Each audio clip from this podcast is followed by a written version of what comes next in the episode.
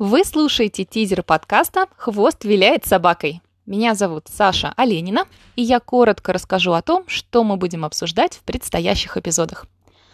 Как связаны гормон окситоцин и уровень экономики в стране? Почему боль от потери тысячи рублей сильнее, чем радость от получения такой же тысячи?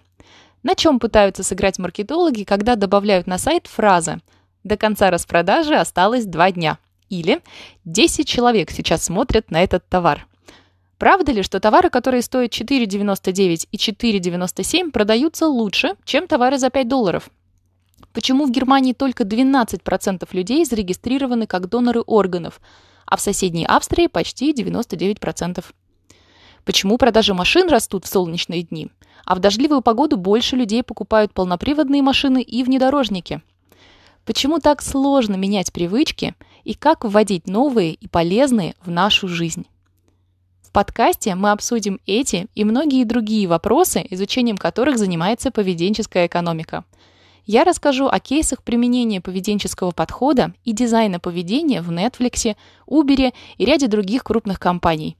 Поделюсь тем, как правительства стран меняют поведение людей по разным вопросам. И, конечно же, расскажу о том, как мы с вами можем применять эти знания в бизнесе, работе и личной жизни.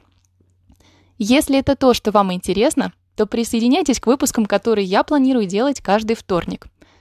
Первый эпизод подкаста выйдет 6 апреля. Чтобы получить напоминание о выходе нового выпуска, напишите мне на ящик hello собака и я добавлю вас в рассылку.